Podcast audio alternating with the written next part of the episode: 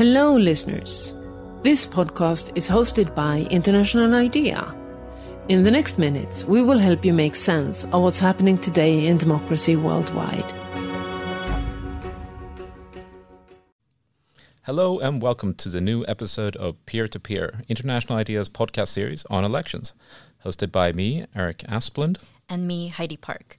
Together, we speak with practitioners and academics from around the world to share knowledge, experience, and good practice, with a special focus on the impact of natural hazards on electoral processes.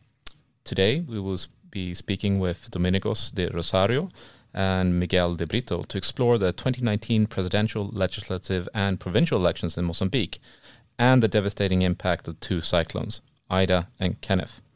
This was, this was the first time in recorded history that two strong tropical cyclones hit Mozambique during the same season.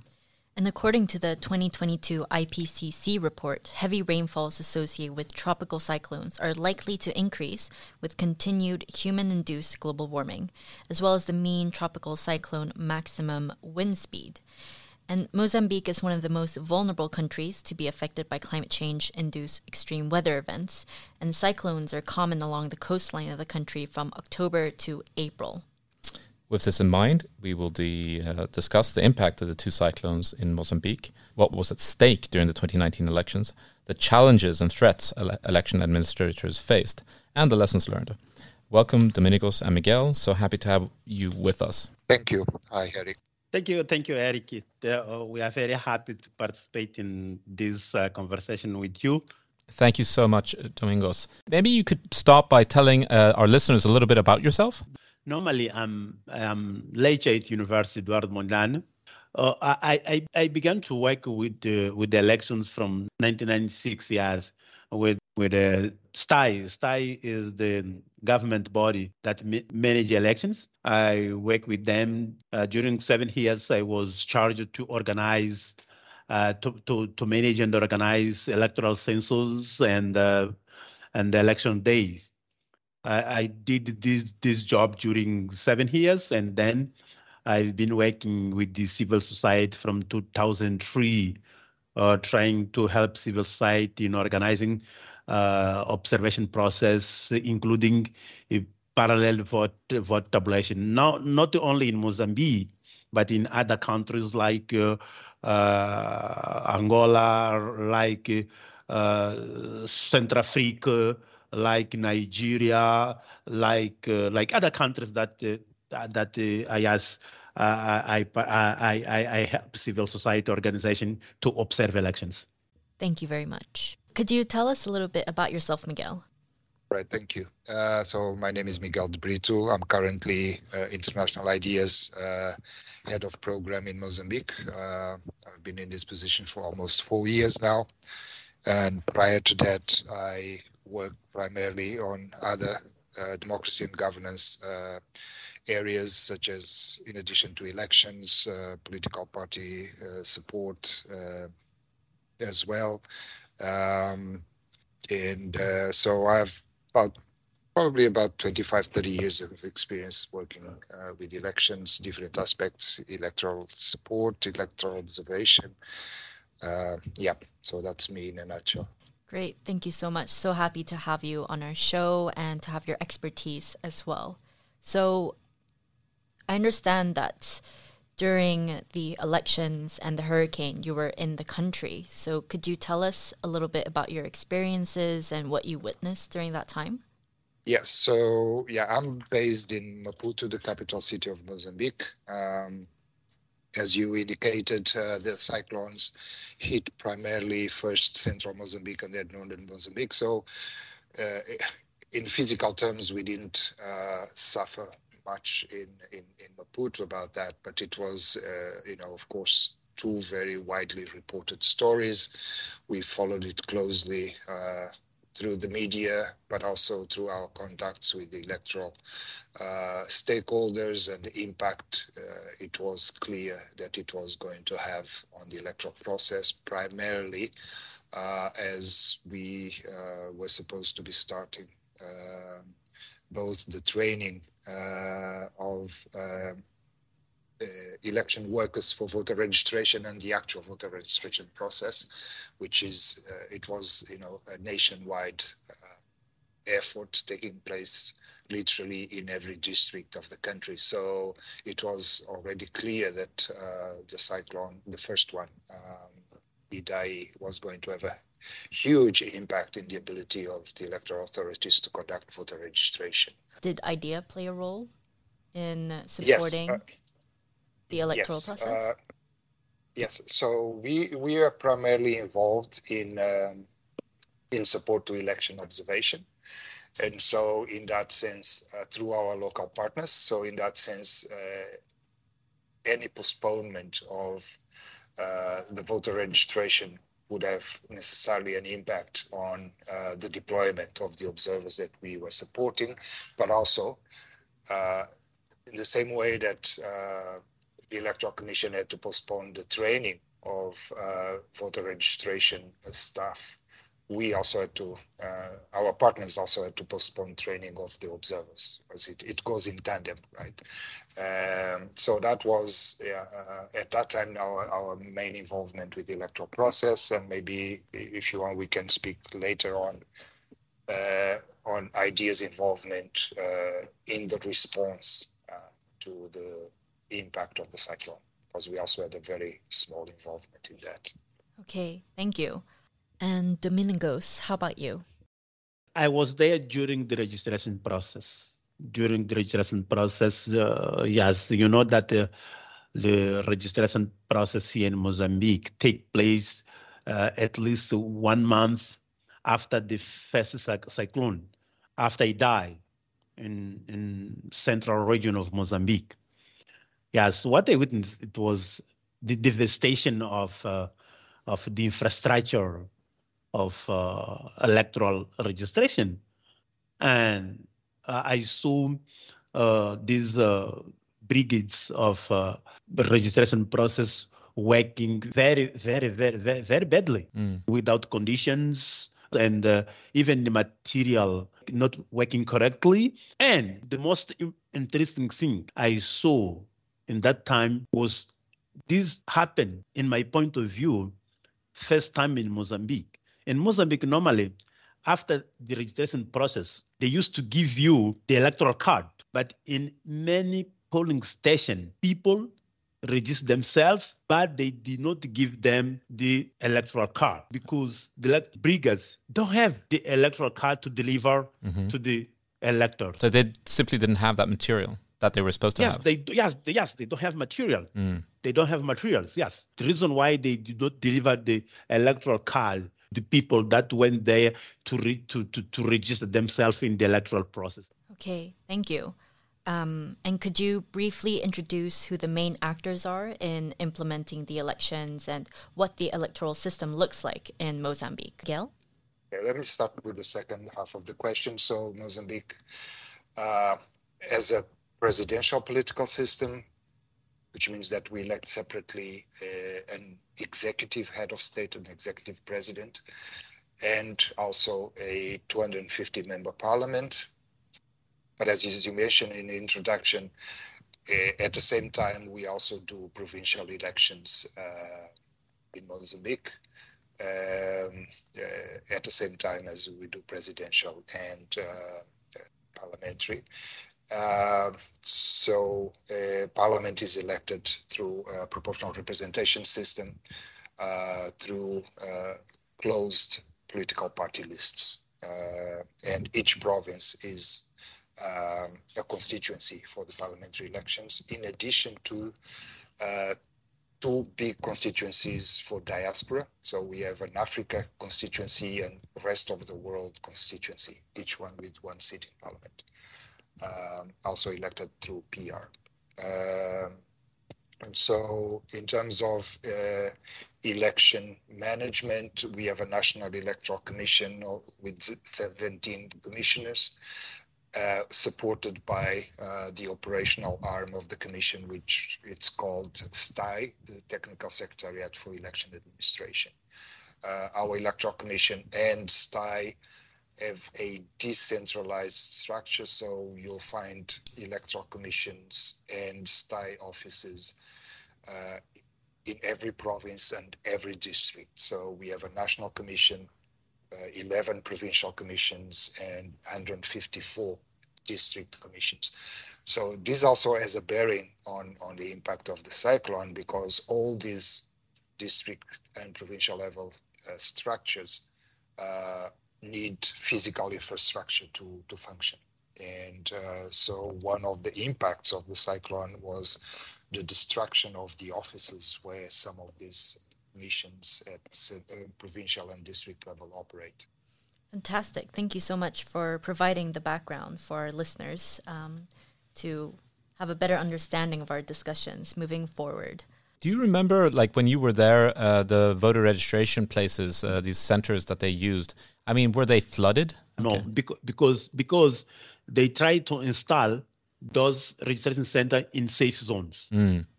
Yes, this was was did correctly. Okay. Yes, it was did correctly. All these registration center were were were were transferred for safe zones. So right. there are no registered center that worked in flooded places. No. And this was because no. I, I remember reading the paper, and it, the point is made that the registration was postponed for quite some time, a, a couple of weeks at least, right? And uh, yes. during this time, um, there was an identification. The STAI identified new voter registration centers. Yes. Is that correct? Yes. Yes, is that correct? Yes, right. yes. They postponed the beginning of the registration process for 15 days. Yes.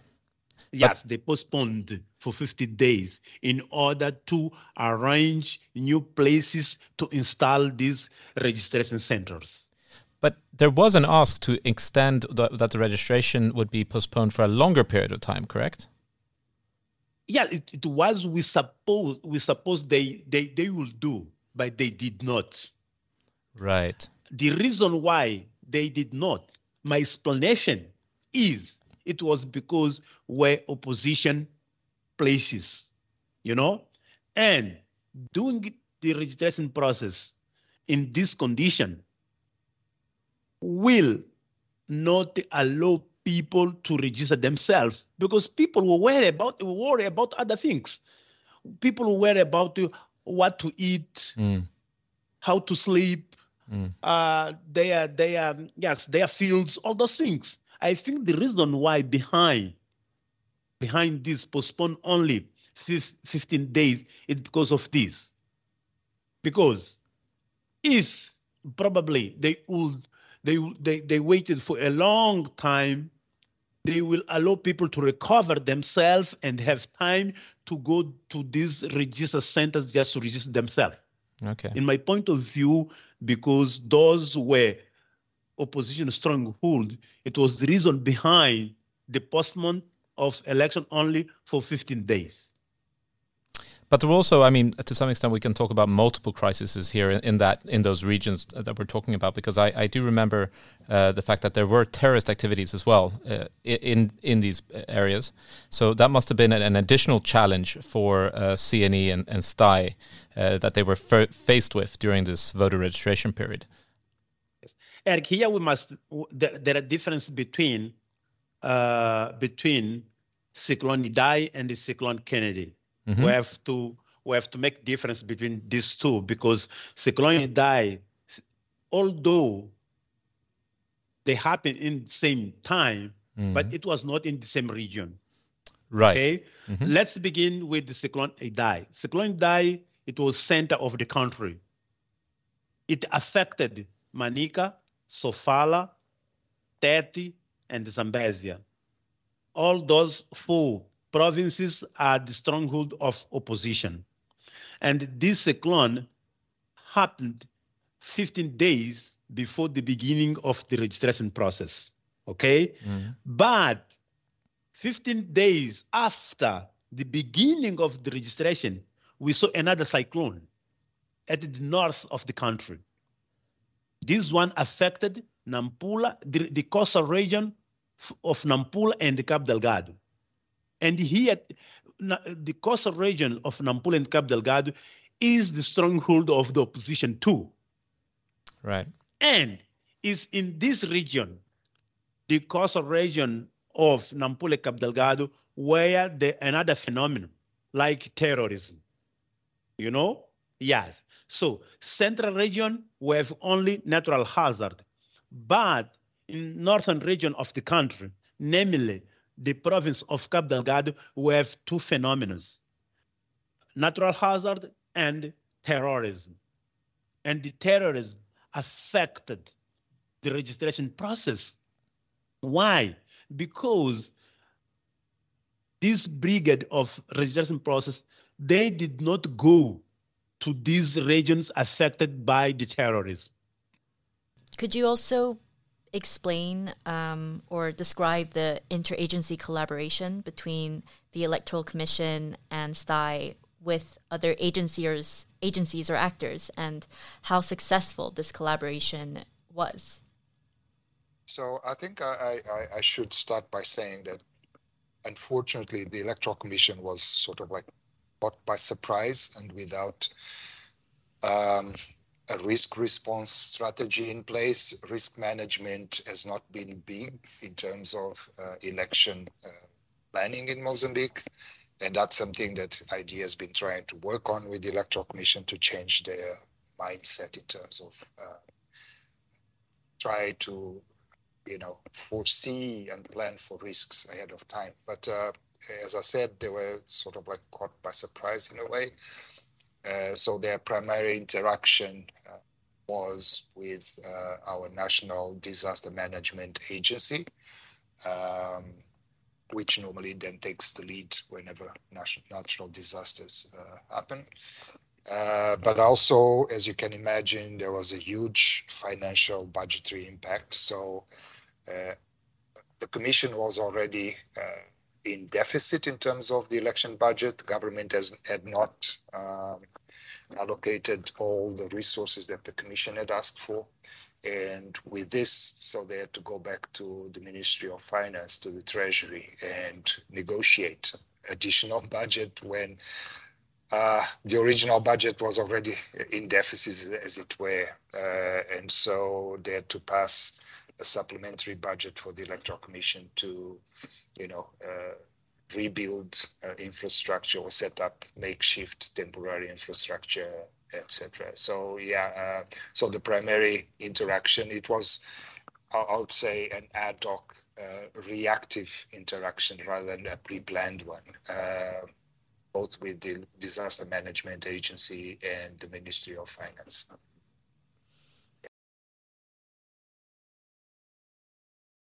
Now, the fact is that there was a lot of destruction of sanitation facilities, right? Contamination yes. of the most of the drinking water, so, um, the sources of the drinking water, and conditions in the housing communities for those displaced led to the spread of malaria and outbreaks of yes. cholera, especially in, uh, and I might be pronouncing this wrong, but Cabo Delgado. Uh, yes. we have also seen something similar uh, uh in in Haiti um, okay. after the 2011 earthquake and impact of Hurricane Thomas, uh, which which led you know to this cholera outbreak. So I guess my question is, how did political candidates and government agencies try to address health and safety measures during the campaign period in in, yes. in Mozambique in, back in 2019? Yes, Erik. I, I, Erik, I think this question must be responded in in in in, in two and two two two two two two two two slides. Okay, go ahead. yes, one is uh, related to government agencies. Mm-hmm. Another one is related with the candidates and the political parties. Speaking about government agents, yes, there are some measures that they, they, they took, like uh, to increase uh, awareness activities among communities on the reason behind the spread of cholera and take preventive measures to avoid case of uh, diarrhea disease. Another, another major uh, uh, uh, taken by the government, it was the, the dispensation of their dispensation, uh, dispensed the administration of the, the Shanchol vaccine against Vibrio to other districts. And another, another, another, another major, this was authoritarian one. It was just to arrest those people uh, uh, supposed to, to, to close to, to Renamo who were spreading false information about, about the spread of cholera. About the spread of cholera. Mm. Coming back again, right? I spoke about the measures taken by the government, but the, but um, uh, uh, there are other measures take, taken by the candidates and the political parties.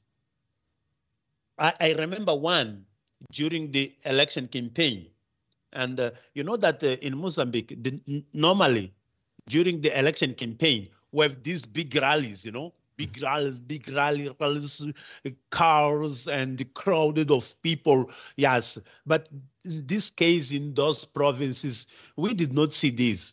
We see we saw another strat- strategy of the candidates going going door to door campaigns knocking doors, someone's doors, in order to speak with them, in order to to to to to to, to avoid the contamination of cholera and the, and uh, to avoid the contamination of cholera. People, uh, those political parties and the candidates, they changed their strategy in during during during the election campaign in order to avoid the contamination of cholera. That's a that's a really interesting point. Yes, I think that you just made. Um, door to door. So it kind of going from these large campaign events to you know door to door canvassing, kind of um, something we've also seen in uh, in other parts of the world during um, yes. times of epidemics. We've also seen in many elections across the world that with the rise of social media and accessibility of the internet, this has meant that the spread of mis and disinformation has become more common. So, was this something that Mozambique also experienced? And if so, what type of information was being spread? Oh, okay. Yeah. Um, I don't think that there was, uh, if I recall, um, uh, major disinformation or misinformation ar- around the issue of the cyclones, the, its impact, uh, etc. Um, uh, there was, of course, uh, as in countries where elections are deeply uh, divisive and conflictual uh, political processes, uh, a lot of disinformation and misinformation about the actual electoral process. That's that's a common occurrence, and it, it gets worse as as more people are on social media and there's an increased use of social media to spread uh, all sorts of uh, information. So, uh, you know, especially when voter registration eventually started around whether, you know, uh, people were being uh, barred from having access to voter registration uh, posts or whether voter registration posts were opening on time or not. So there was a lot of um, unfiltered um, yeah commentary that sometimes misled uh, people uh, about what was going on on the ground. Um, there was more like a discussion on social media whether people that were displaced would be able to register or not register, whether they would register where in displacement camps or uh, they would wait for them to go back to their because our, our our our electoral law requires that people vote where they were registered and they are supposed to register where they live and so that creates when you're a displaced person then where is your uh, habitual area of residence becomes a disputed fact. And then uh, uh, if you register in a in a displacement camp where are you going to vote? Because you're supposed to go back to the same school uh, to vote uh, months later. And so yeah uh, a lot of discussions about that took place on social media, and not always the right responses uh, were uh, presented, especially because our electoral commission is not very good uh, sometimes uh, uh, in terms of communication and public information uh, strategy. They are very formal and very reactive rather than proactive, and so yeah, it was more like people having questions and doubts and not be having them answered. Uh, and of course, that always opens space for other people to come in and uh, spread uh, wrong information uh, and wrong answers. Yeah. So, just as a follow up, um, what were some methods? Were there any methods of trying mm. to ensure that the questions that voters may have had were being answered and false information was being mm. combated against? And so the Electoral Commission typically um, has a very conservative, let me call it that way, approach to to to, to public information. Uh, they use uh, regular traditional media, so a lot of um, you know radio adverts, TV adverts. Um, uh, press conferences, statements, but you know, for many people, it doesn't reach them. Uh, uh, and so here, probably what played a key role was the network of community radios that exist in Mozambique. Uh, many of them operated by you know small independent um, uh, you know radio initiatives. Uh, and here, civil society also played a very strong role in taking those official messages from the electoral commission and you know putting them in more accessible language and sometimes in local languages, not in Portuguese, uh, and transmitting them through community radio so that it could reach people uh, more easily. Um, so that was one way that, at least on, on the civil society side, we try to uh, take you know the big uh, very formal and official communication from the electoral commission and make it more accessible to to, to the voters on the ground that's an excellent uh, example of what civil society can do too. yeah. um, uh, in terms of dealing with mis and disinformation. Exactly. Um, I uh, I was wondering if, if we could now maybe move or shift again uh, to yes. to election day. Um, it would be interesting election to hear day. from you what what it was like on the ground uh, and what your experiences were. Yes, you know, Mozambique is is is a very strange and special case, you know. And this uh, in 2019 again, uh, it was the same situation. During the day, nobody's there in the polling station. During the day, nobody's there. There is crowd. There are crowd from seven until eight. Eight until uh, 4 p.m. There are nobody there but at four, until the, the closure of polling station, they are crowded again. And the most in, in, interesting thing is those who voted after after the vote, instead of going home, they concentrate themselves there in order to to to see the counting process because they don't trust the electoral authorities. You know, and they constrain themselves there because they they they the argument is they would like to to see how the electoral authorities will do will, will do the counting to not steal their their their votes. And in that time the intervention of the police is is very is is, is very intense. The intervention of the police is very intense.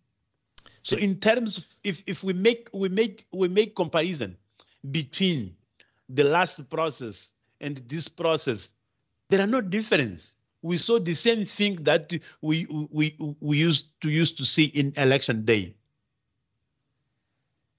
Did you see any um, domestic observers or international observers uh, on election day? You know, domestic observer, observers and the international observers used to be in this polling station in the cities, you know. Right. Yes, because uh, because they say that no, we cannot we cannot move so far from from the big cities, you know. Yeah. So when you go to those polling stations affected by by by the cyclone, you find nobody anybody there. There are no observers uh, it's it's it's true that you can find some domestic observers, but international observers no. It's not usual because a few, a few of people are not big numbers, and then they say that they cannot go so far because they are they are there are issues of security, issues of uh, of uh, of uh, of uh, regulation in their in their entities all those things that do not allow them to go for those polling stations that their presence is really important. Yeah, I, I think you that's a really good point. Um, that um, elections observers are, are needed throughout the country, both um, Yes. urban and rural areas. Yes, yes. This is the point, Erik. Thank you. Um, But unfortunately, we don't we don't see that. mm, Yes. um, Miguel, um, what was it like on the ground on election day? Uh, what were your experiences? And so on election day, um, the effects of of of, of the uh, of the uh, the cyclones was still felt because, of course, uh, with lack of resources, and it was not a, a, lot of time. As you remember, the second cyclone hit at the end of April, and the elections took place in October uh, in a country as big as Mozambique and with uh, serious problems of uh, transportation and roads and all that. Most of the infrastructure that is normally used for voting, i.e., schools, normally primary and secondary schools or small buildings uh, in in more rural areas. I mean, many of them had not been uh, rebuilt by by October, and so uh, you saw a lot of makeshift uh, constructions uh, done by the Electoral Commission, basically using wood and reed to cover the roofs of those uh, small shacks, basically to to operate it as as as polling centers and uh, uh, this is where maybe I can share a little bit of IDEA's. Uh, contribution it was not uh, out of IDEA's pockets. Uh, as, as, you know uh, our main donor in mozambique is the european union the european union wanted to contribute to the response in many different ways. So they asked us to use our program in mozambique to purchase i think it was 120 tents uh, to be used uh, in the cyclone hit areas as uh, polling stations. and so, so that's what we did. I think primarily distributed them in the central provinces. Sofala, Manica, uh, primarily. Uh, that's where we put our tents, uh, which were then donated to election management for future use. so that's one small. So on on on election day, we still saw the impact of the cyclone through, you know, the the the, the infrastructure that was used for for polling stations, but also uh, I don't think there were many, many cases, but there are still issues of people who were not sure where they should go and vote uh, because they're registered elsewhere, and you know their their registration had to be transferred to their original areas of of of. Um, uh, where they usually live. So yeah, there was a little bit of that kind of confusion in some of those provinces. Those were very populated provinces, so it's it's only natural that yeah the numbers were high. Uh, so I would say these two things was was what we could still see uh, in October on the ground on election day. Miguel, I just have a follow up question. You mentioned uh, the patching of the tents, and that, mm-hmm. also I assume that there was a need for electricity. Uh, how how did the election commission deal with that issue? Yeah, so already Mozambique, uh, it, has been improving lately, but Mozambique has a very low rate of uh, uh, electric grid uh, distribution, especially in rural areas. So already in rural areas, it's normal for polling stations to operate with uh, generators, uh, diesel-fueled generators normally. Um, but also we see increasingly the use of solar panels.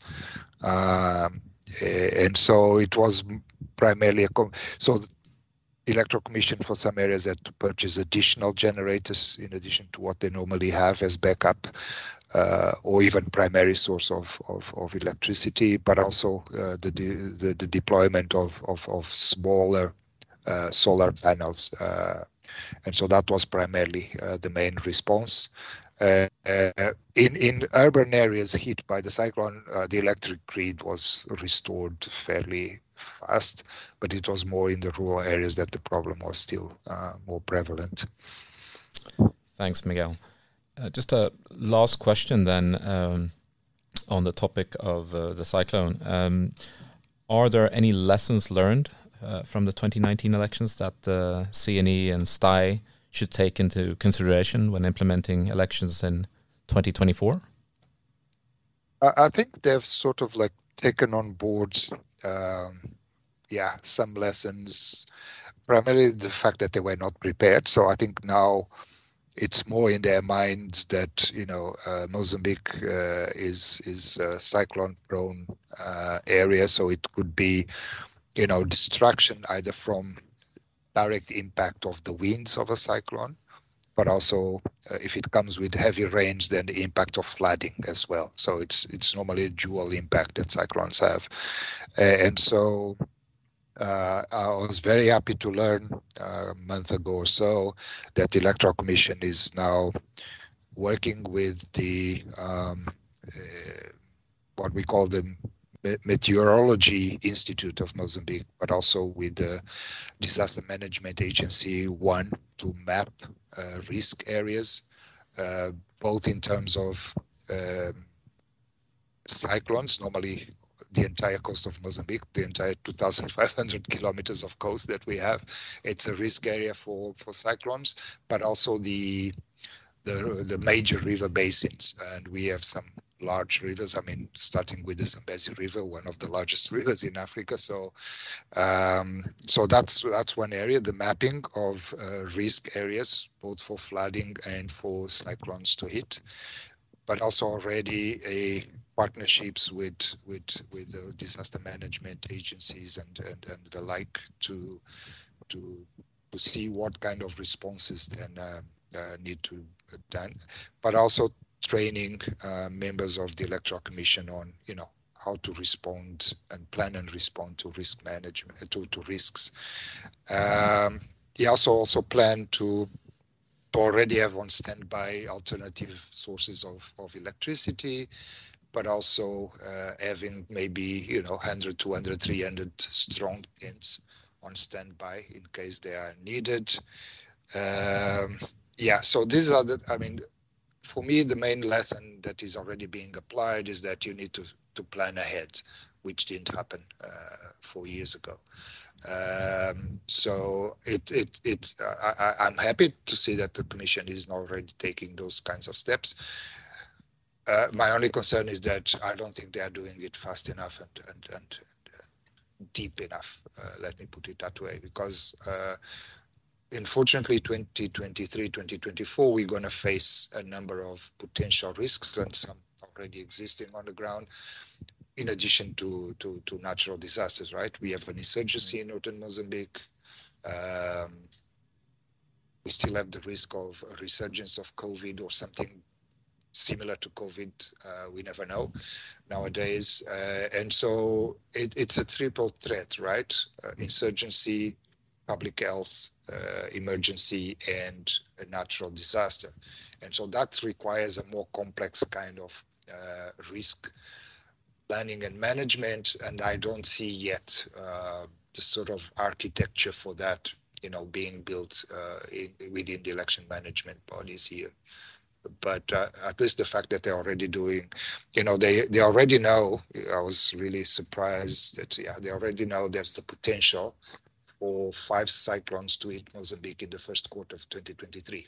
So this is what oh, wow. uh, the the meteor guys are saying. You know, they may not show up, you know, but it may be already five of them. So the fact that they already are aware of this and that they can take the first steps is already a huge improvement on on 20 on 2019 fantastic um, thank you so much for giving us that overview and i mm. guess we'll have a look out in the next two years what will be happening in yep. mozambique uh, interestingly, uh, as you mentioned, Miguel, this issue of compound risk, uh, several issues that may hit the election uh, at the same time. You mentioned insurgency, uh, you mentioned uh, obviously these uh, several cyclones and other issues that are, you know, that might have an impact, external factors that might have an impact on, on the electoral processes.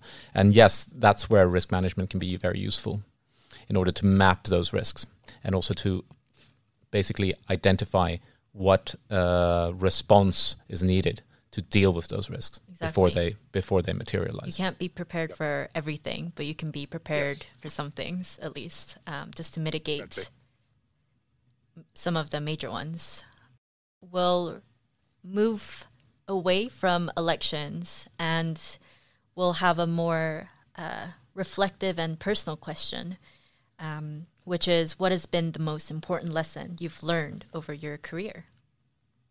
What I have learned is that working in authoritarian and anti democratic regimes require a considerable effort from us.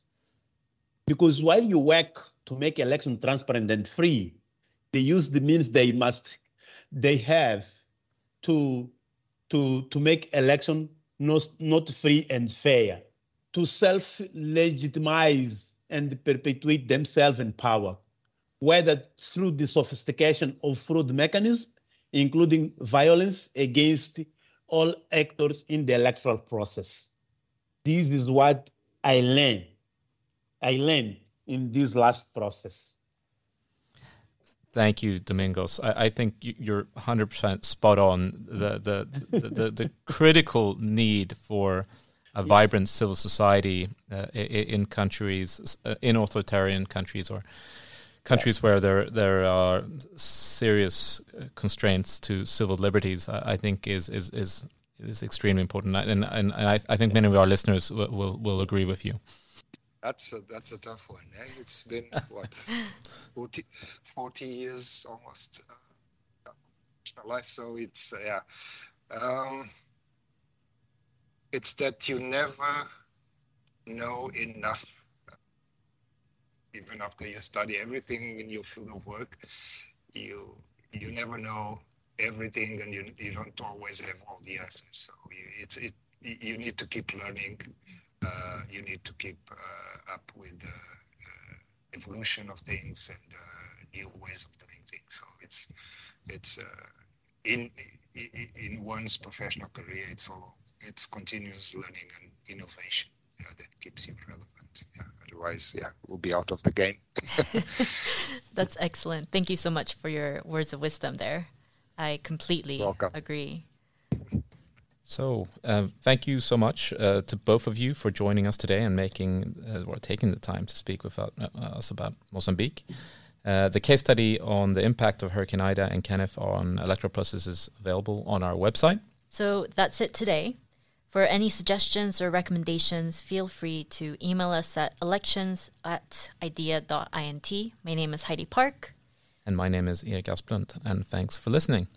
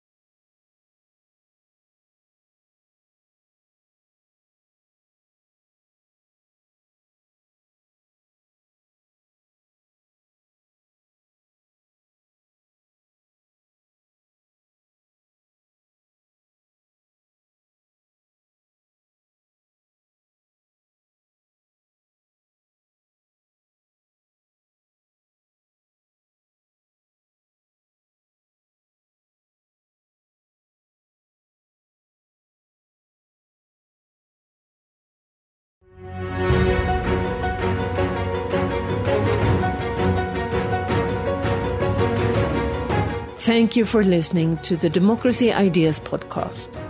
Keep following International IDEA on social media. We need all of you to participate in constructing better societies. Goodbye.